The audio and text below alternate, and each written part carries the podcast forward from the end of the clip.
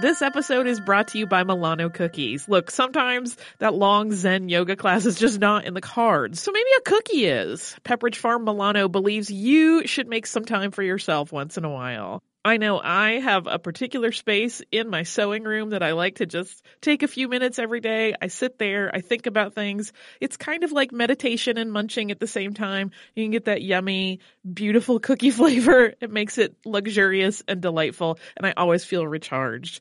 Milano cookies are truly a treat worthy of your me time. They're delicate and crispy with luxuriously rich chocolate in the middle. You really want to keep these just for you. So remember to save something for yourself with Pepperidge Farm Milano. Do you like boats? Do you like big boats? Do you like poor people and the rich people they serve on big boats? Are you always like, what goes on below deck? Hi, this is Anna Hossnieh, And Nick Turner. the host of Deckheads, and we want to take you on a fun and goofy adventure. In this binge style podcast, we will watch and recap every episode of Bravo's Below Deck and all of its spin offs. And we're going to release an episode a day so you can watch along with us and listen to our silly daily recaps. Listen to Deckheads when it drops on February 20th on the iHeartRadio app, Apple Podcasts, or wherever you get your podcasts. Welcome to Stuff You Missed in History Class from HowStuffWorks.com.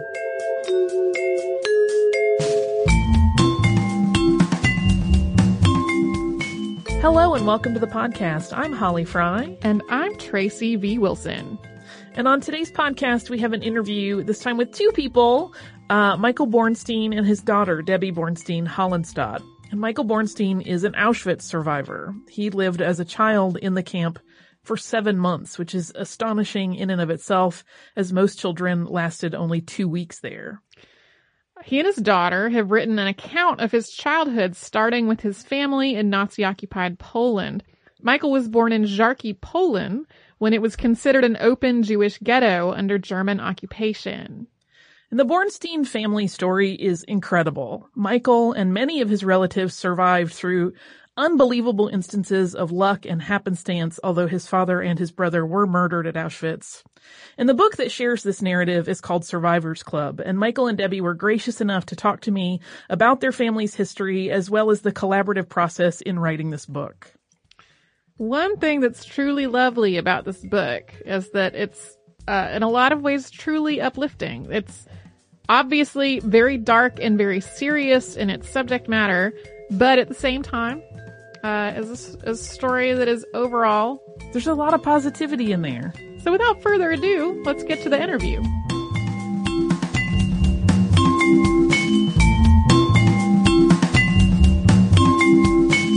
We are extraordinarily fortunate today on the show because we have as guests Michael Bornstein and Debbie Bornstein Holinstat, his daughter, who co-wrote a book titled Survivors Club, which is about Michael's experience as a child in Auschwitz. Uh, first, uh, you both explain why you decided to tell this story in the preface, but would you also share that here with our listeners?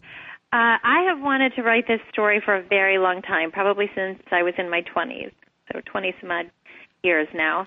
And my dad really wasn't ready to talk, and I think that a series of things finally happened. Um, one is that survivors, older survivors, aren't here anymore to talk, and you know, I know that my dad um, realized that that left him up at bat. Um, the grandkids were a big part of the reason. My dad has 11 grandkids. Three of those kids are mine. Pardon me. Three of those kids are mine, and they are quite pushy, and they they wanted to hear their papa tell them stories. They wanted to know what he had been through, and they wanted to learn about the Holocaust, not through books, but through his stories. So I think that helped pressure him into it, and um, I think given everything that's going on in the political world right now, um, as it turns out, there's never been a better time for him to have chosen to do this. I just want to emphasize uh, that, first of all, I'm very proud to be a U.S. citizen, but uh, we don't want to forget what happened in history. And uh, we have some things going on, like the alt right, uh, uh, and that's one of the things that uh, gave us inspiration. Uh, uh, his question about Muslims, black, Latinos, and other minorities, And I think uh, that all has something to do with what happened to me and the discrimination that we had, uh, not just in Auschwitz, but after the war, uh, and some in the U.S. And Michael, you actually first became aware of footage of yourself as a young boy at the camp while you were completely unexpectedly watching a movie with your wife. What was that moment like? Well, it was uh, unusual. We had some friends. We watched the movie, and uh, we saw the video of myself, uh, close up of my tattoo, and I just couldn't believe it because I hadn't seen that video before, and uh, I was very, very surprised. And uh, that's basically it. So right after he viewed it, he called the director in Hollywood of the movie The Chosen and explained, you know, you, that was video of me. Oh my gosh, you know, where did that come from? That that was um video of me at Liberation and the director said, "Well, what do you want?" And my dad joked, "Oh, I want a starring role in your next movie." And the man hung up on him. My father really just wanted to see if we could somehow get a clip of it. So I uh, bought a movie camera and went into the theater, and uh, the uh, movie director was kind enough to let me take a picture of that. Yeah, he sat with his big home movie camera in the back of the theater in Indianapolis, um, and they allowed him to film the screen just so that we would have that footage because it was long before the era of Googling for video uh, on YouTube. So it was the only way to access that. So that was something we treasured for a long time, having this VHS tape of that liberation footage. Oh my goodness, that's an amazing story. And I know that as you put this whole book together, you interviewed a lot of relatives to piece the narrative together. Was there ever reluctance on the part of those who had been through this ordeal to revisit those times?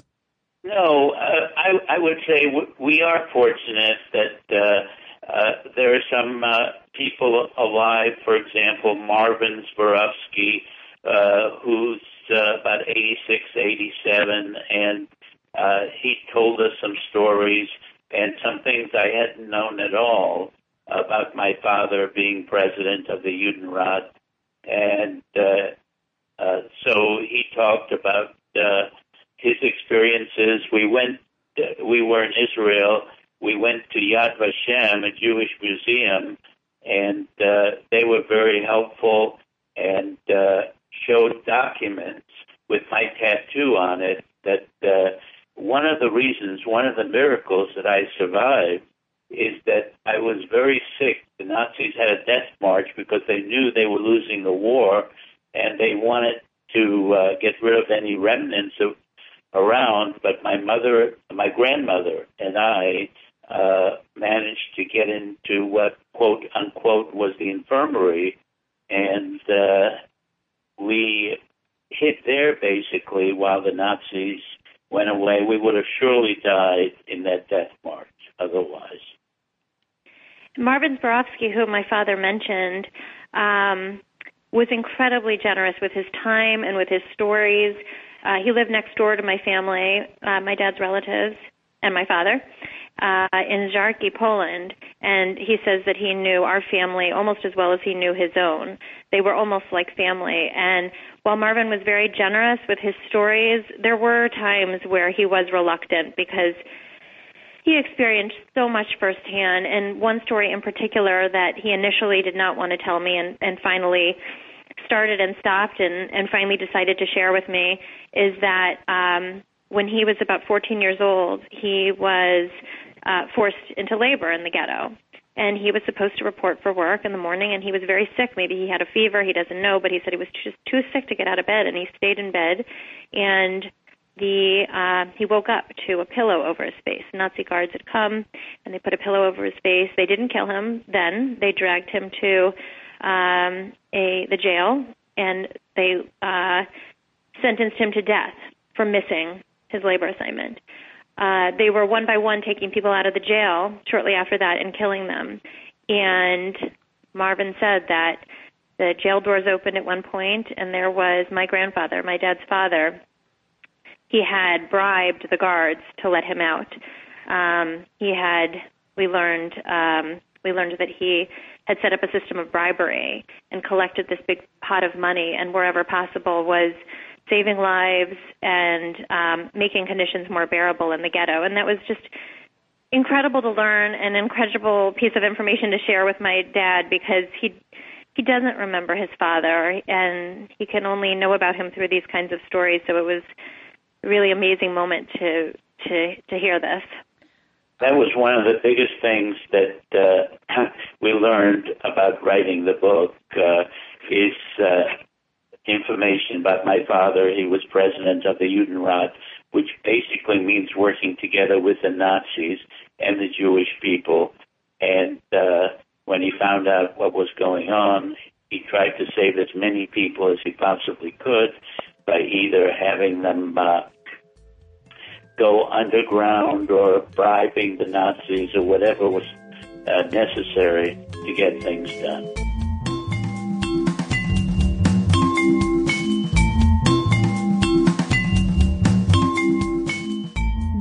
Give you a little bit of context about what Michael and Debbie were talking about there, the Judenrat were Jewish councils made up of citizens of an occupied zone that the Nazis established to serve as go-betweens between the community there and the German officers so that they could ensure that Nazi orders were being followed. And Michael's father was head of the Judenrat in Żarki, and he used that position to help as many people as he possibly could. We're going to pause here for a brief sponsor break, and then we will continue our conversation with Michael and Debbie.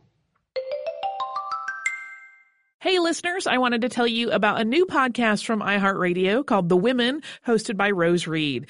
It is a fascinating and deep dive interview show where Rose talks to changemakers and disruptors and she finds out what really drives them. So she will ask each of them, what was your first stand and how do you navigate success and failure? And really, what's the cost of fighting for others? These interviews are really personal and they're candid and sometimes they're a little bit crass, but they are always really enlightening. You can listen to these firebrands and take away lessons that will help you navigate your own life and forge your own path.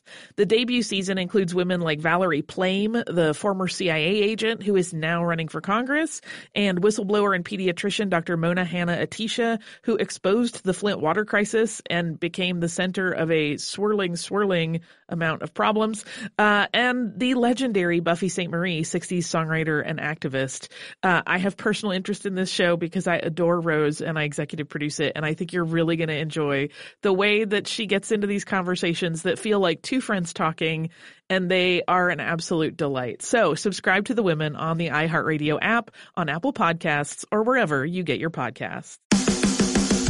Hey guys, it's Bobby Bones. I host the Bobby Bones Show, and I'm pretty much always sleepy because I wake up at 3 o'clock in the morning. A couple hours later, I get all my friends together, and we get into a room and we do a radio show. We share our lives, we tell our stories, we try to find as much good in the world as we possibly can, and we look through the news of the day that you'll care about. Also, your favorite country artists are always stopping by to hang out and share their lives and music too. So wake up with a bunch of my friends on 98.7 WMZQ in Washington, D.C., or wherever the road takes you on the iHeartRadio app. In the next segment, uh, Michael talks about his parents and the sacrifices that they made, and he and Debbie talk about how that background really informs his life as a parent.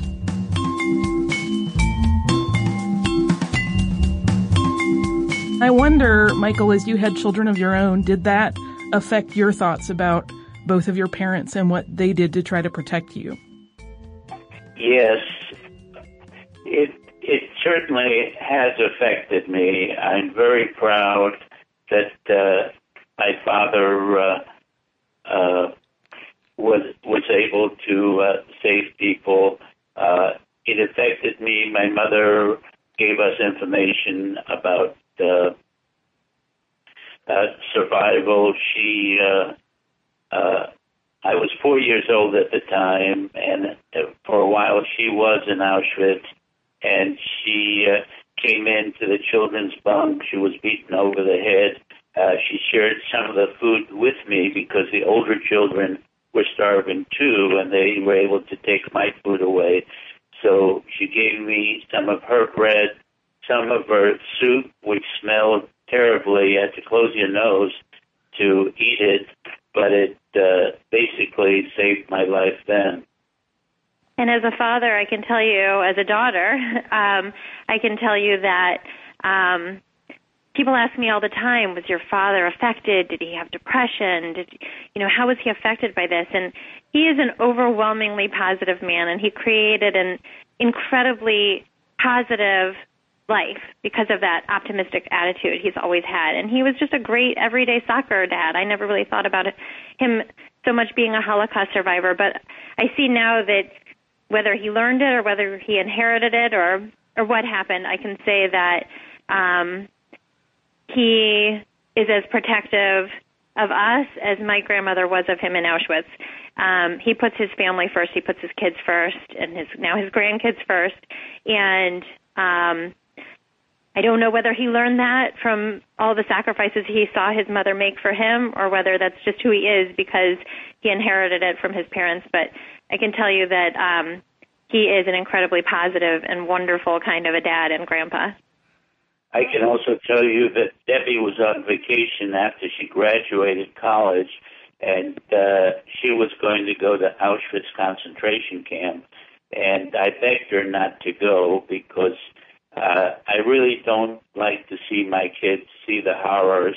Uh, and uh, and she listened to me and didn't go to Auschwitz at the time.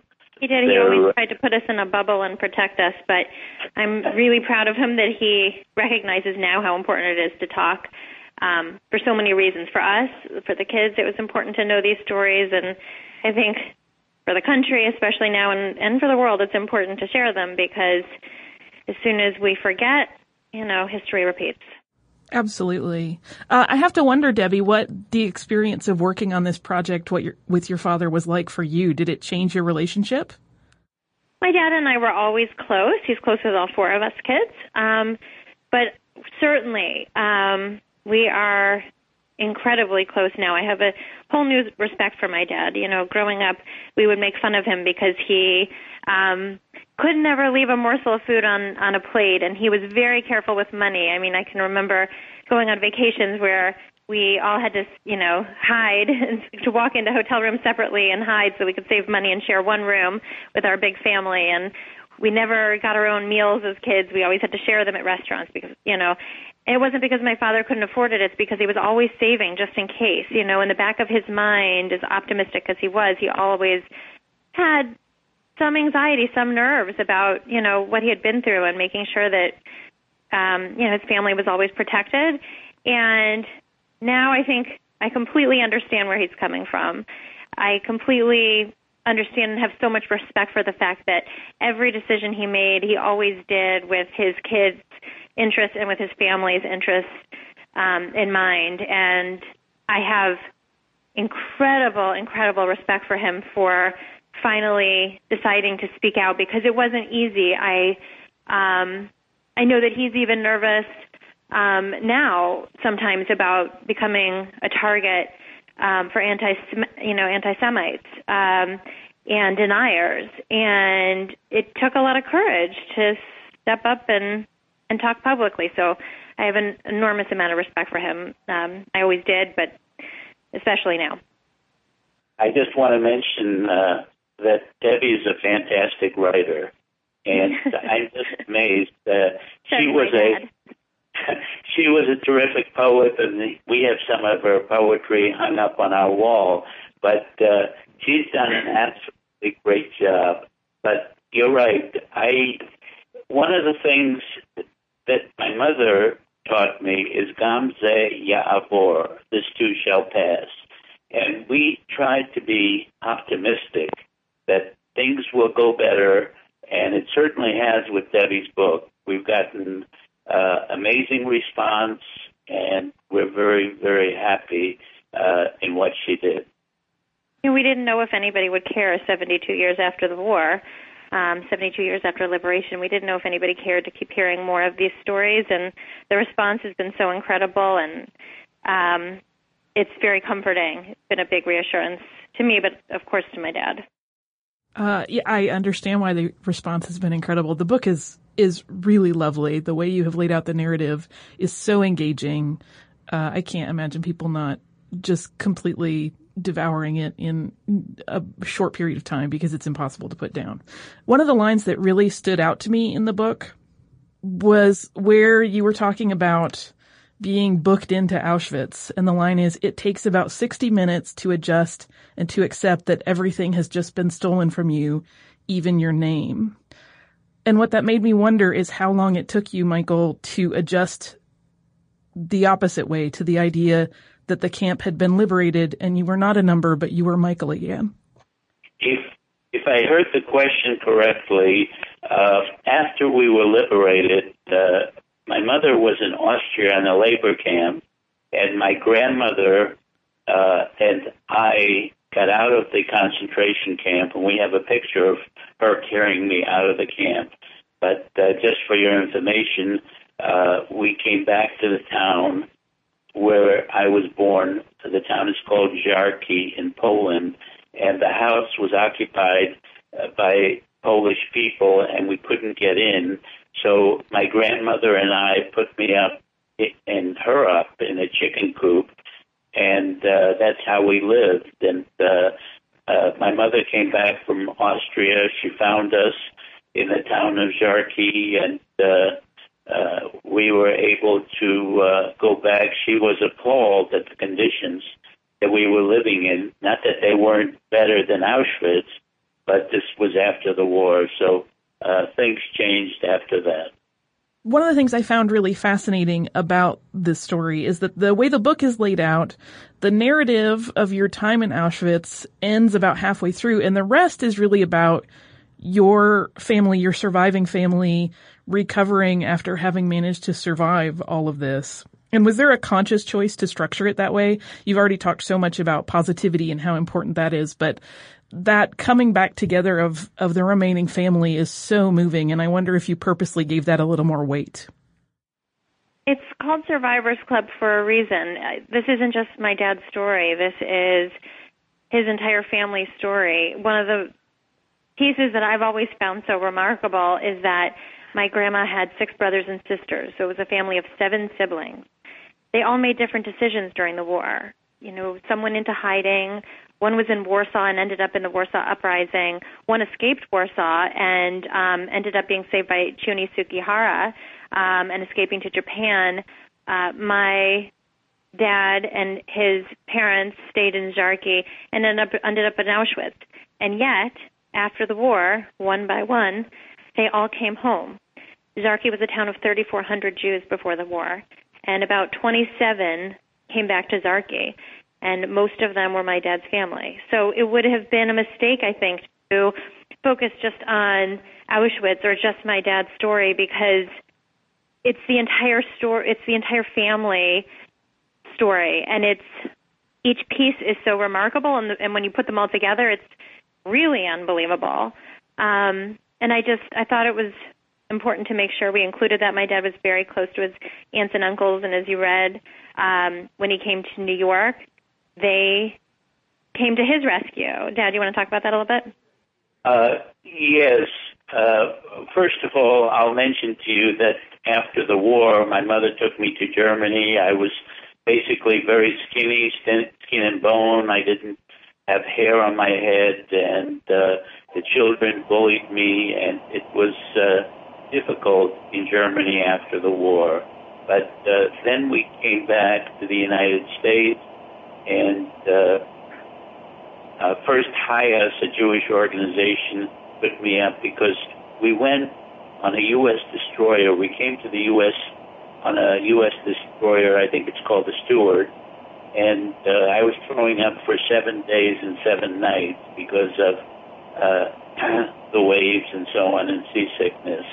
And so first HIAS put me up. I had a high fever and almost didn't get into the United States because uh, uh, naturalization people didn't want to allow sick people to come into the U.S. But between my mother and I, we managed to come in. Uh, my one uncle put us up in Brooklyn in his dining room, and so we managed to be there, and uh, and it goes on and on like that. Uh, but they all stayed, you know, they all looked out for each other in different ways. My Aunt Ola ended up hiring my grandmother to work in her corset shop, um, Agnes Malone in New York, and so she was able to make money that way. When they could, everybody looked out for each other. They were a rare, unique, um, miraculous club of survivors. Yeah, and I worked in a drugstore uh, on 96th Street and Madison Avenue for 50 cents an hour, and uh, that's how I inherited my uh, love for pharmacy. Went on to uh, uh, become a chambermaid, busboy, waiter, head waiter in the Catskills.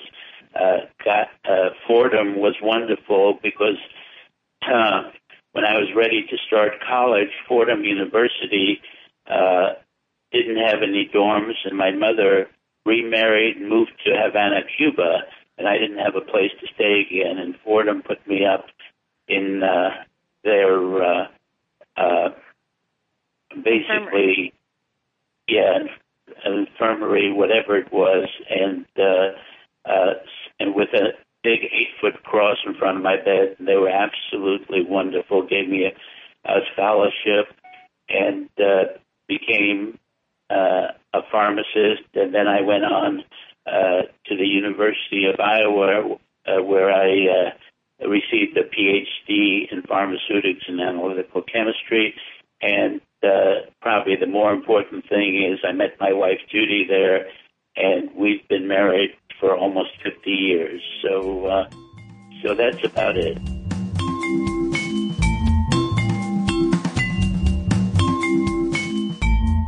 So Michael spoke briefly in that last segment about how seasick he had been while crossing the Atlantic. And in the book, there is this story about how he and his mother had to convince officials that he wasn't bringing a contagious disease into the country in order to get through immigration processing once they reached uh, the United States. It also speaks volumes that both Michael and Debbie are so quick to credit every kindness that helped Michael along the way as he built his life and pursued an education here in the United States. And we're going to hear more from them, but first we are going to pause for a word from one of our fantastic sponsors. Hey, Holly, we have some exciting news. Yeah, I am wildly excited, and uh, people will have another opportunity to watch me cry at art. yeah, you sounded so calm, and it's not a calm situation at all. Uh, our trip to Paris last year was really successful, so we're doing another similar trip this year, but this time to Rome and Florence. It's May 14th through 21st, 2020. And like last time, it is with a company called Defined Destinations, who is planning out this whole trip for us. Yeah, and during that week long trip, we are going to see some of the great art that we have talked about on this show many times, including Michelangelo's David. We are going to go to Tuscany. We're going to visit St. Peter's Basilica. We are going to the Sistine Chapel. So it's going to be a fantastic trip. You can get the whole list of places that we are going and information about booking at defineddestinations.com. Scroll down to the Roman Florence trip with stuff you missed in history class, or come over to our social media. We have posts about it there too. There's a city far away. A fiction podcast the richest, most powerful place on Earth. On an epic scale. Tumanbay. Tumanbay. Tumanbay. A vast empire threatened by rebellion. Power is everything. Power gives everything. We have to get away from this place, or we will die too.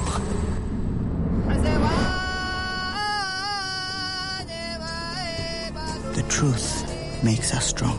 Tumanbay is our destiny history and fantasy collide. They are among us. Who? First a few, and now many. From creators John Scott Dryden and Mike Walker. The only thing I ask of you is total and complete loyalty. Now on the iHeart Podcast Network, Tumanbay. Be sharp and die for Tumanbay! Listen to all episodes of Tumanbay seasons 1 and 2 now for free on the iHeartRadio app, Apple Podcasts, or wherever you get your podcasts.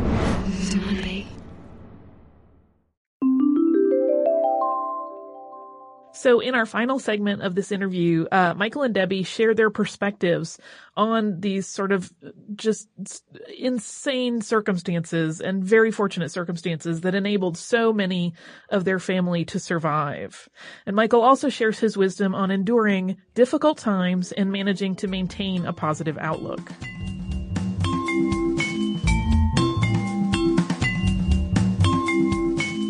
There were both for you, Michael, and so many survivors in your family, just innumerable moments where if things had gone even slightly differently, uh, they would not have survived. So when you think about all of those minute decisions and moments that ultimately enabled you to stay alive until the Soviets liberated the camp, what goes through your mind when you think about how many things had to fall into place for your ultimate survival? Yes, there are a lot of things, starting with uh, my father being uh, president of the Judenrat and saving a lot of uh, lives, and uh, then uh, the uh, situation in Auschwitz at the end. And, and really, I think it's just, Dad. Would you call it a miracle? Would you call it miracles? How would you describe it? Miracles, I guess, huh?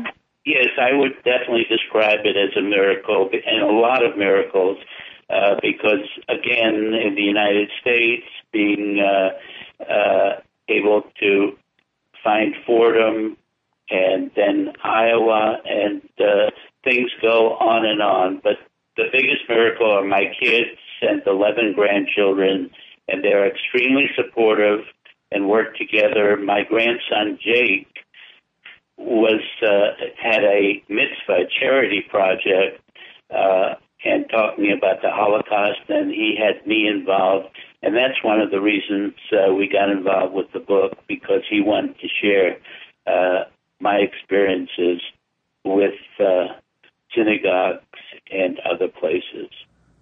And you returned to Auschwitz for the first time in 2001 that had to have been quite an experience. What was that like for you? Well, it was an experience. Uh, probably the biggest thing was the anticipation of going back to Auschwitz, and we saw the children's bunk, and we saw the bunk there. We went to Birkenau, uh, where we saw a small oven, and you know, and I keep thinking back about the smell uh, that I think I experienced in Auschwitz, the marching boots, and uh, it was difficult, but uh, we worked through it and survived. And again, uh, what I said, Gamze Ya'avor, uh, this too shall pass. Uh, so, and the other thing I want to mention to you about uh, uh, experience is my mother uh, went back to the house where we lived in Żarki, Poland, and uh, even though she couldn't get into the house, she went to the backyard at night and she uh, dug with her hands to try to find the jewels and money and personal belongings that they, my father and my mother, hid in the backyard. The only thing that we found was a kiddush cup, a cup that you make blessings over at different celebrations. And that cup has had a lot of meaning for us. It's uh, been at our wedding, uh, our children's uh, birth, the bris, and uh, and wedding, children's wedding. So uh, we're very proud to uh, to have that kiddush cup you magically got to my next question already. I was going to ask you about that. What to either of you is really the thing that you hope people who read the book take away from it above all else? Well, I would say above all else, number one is Gamze Ya'avor, to be optimistic when things are bad. I know that in Germany, uh, my mother, after bullying and so on, but people, uh, townspeople in Germany, children in Germany, they uh, uh, bullied me that I was a Jew and called me Judah. And my mother finally put me into a uh, gymnasia, Ivrit, the Germania Hebrew Gymnasium of Germany, and there were many other children there that didn't have any family, didn't have any optimism, jumped out of windows, and so from that standpoint, it uh, it we learned to survive and succeed thanks to my mother and uh, and myself. And basically, the, the one thing that I learned is to be accepting uh, of other people. And, and we mentioned before the alt right is there, and uh, they uh, they have some uh, swastikas uh, being inscribed, and uh, people being called Jew or other blacks names and Latinos and other minorities. And I think it's important for people to learn to be uh, cognizant and be considerate of other minorities, other religions, and uh, and backgrounds. Yeah, and for me at this at this moment in time, I feel like it's also important just to take away the fact that to take away from the book the fact that um, when bigotry and um, discrimination goes unchecked and when power goes unchecked, this is what can happen. I have uh, always wondered why it took my dad 72 years to finally open up, and I've regretted that I didn't push harder earlier to get him to answer these questions or to get all the answers from my grandmother when she was here. And now it seems like the timing is almost faded that um, this book should come out now. Um, it seems like um, the perfect time to remind the world what happens when bigotry goes unchecked.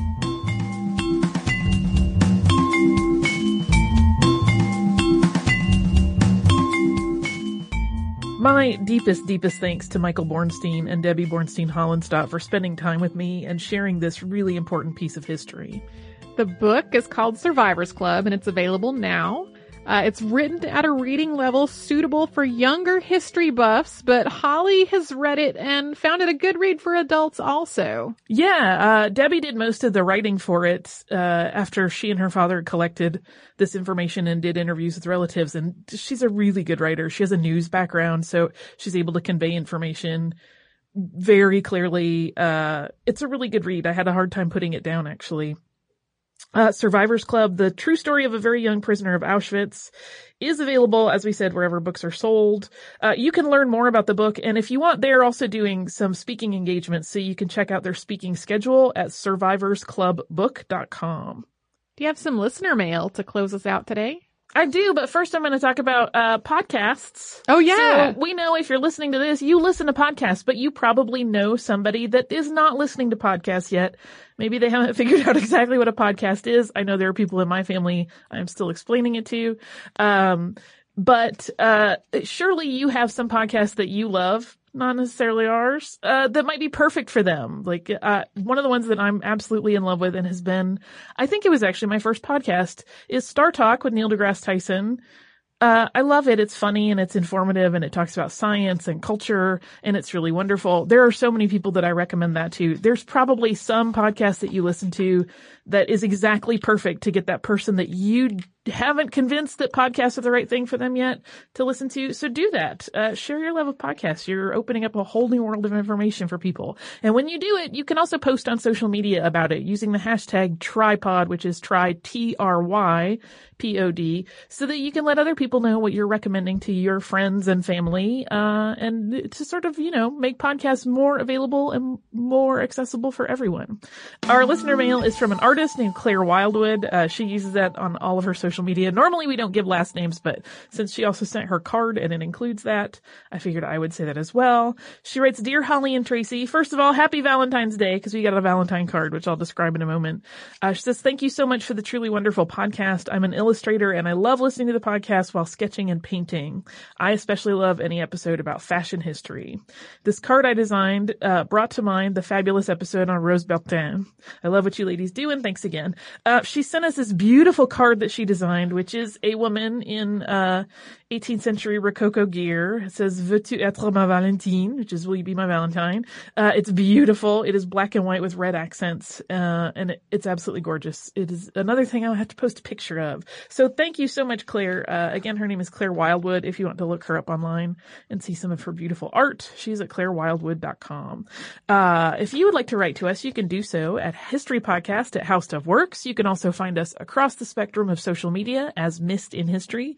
That means on Twitter as at Missed in History, on Instagram as at Missed in History, at Facebook.com slash Missed in History, at missedinhistory.tumblr.com and on pinterest.com slash missedinhistory. If you'd like to do a little research just for fun because you are clearly an information gathering type person, uh, you can go to our parent site, howstuffworks.com, type in almost anything you're curious about in the search bar and you will generate a list of content that will keep you busy and occupied for quite some time.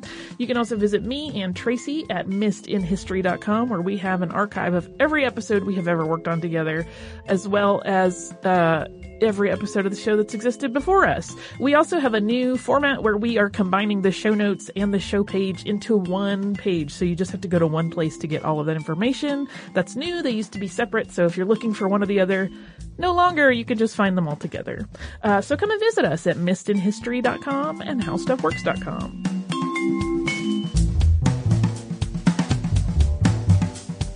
For more on this and thousands of other topics, visit howstuffworks.com.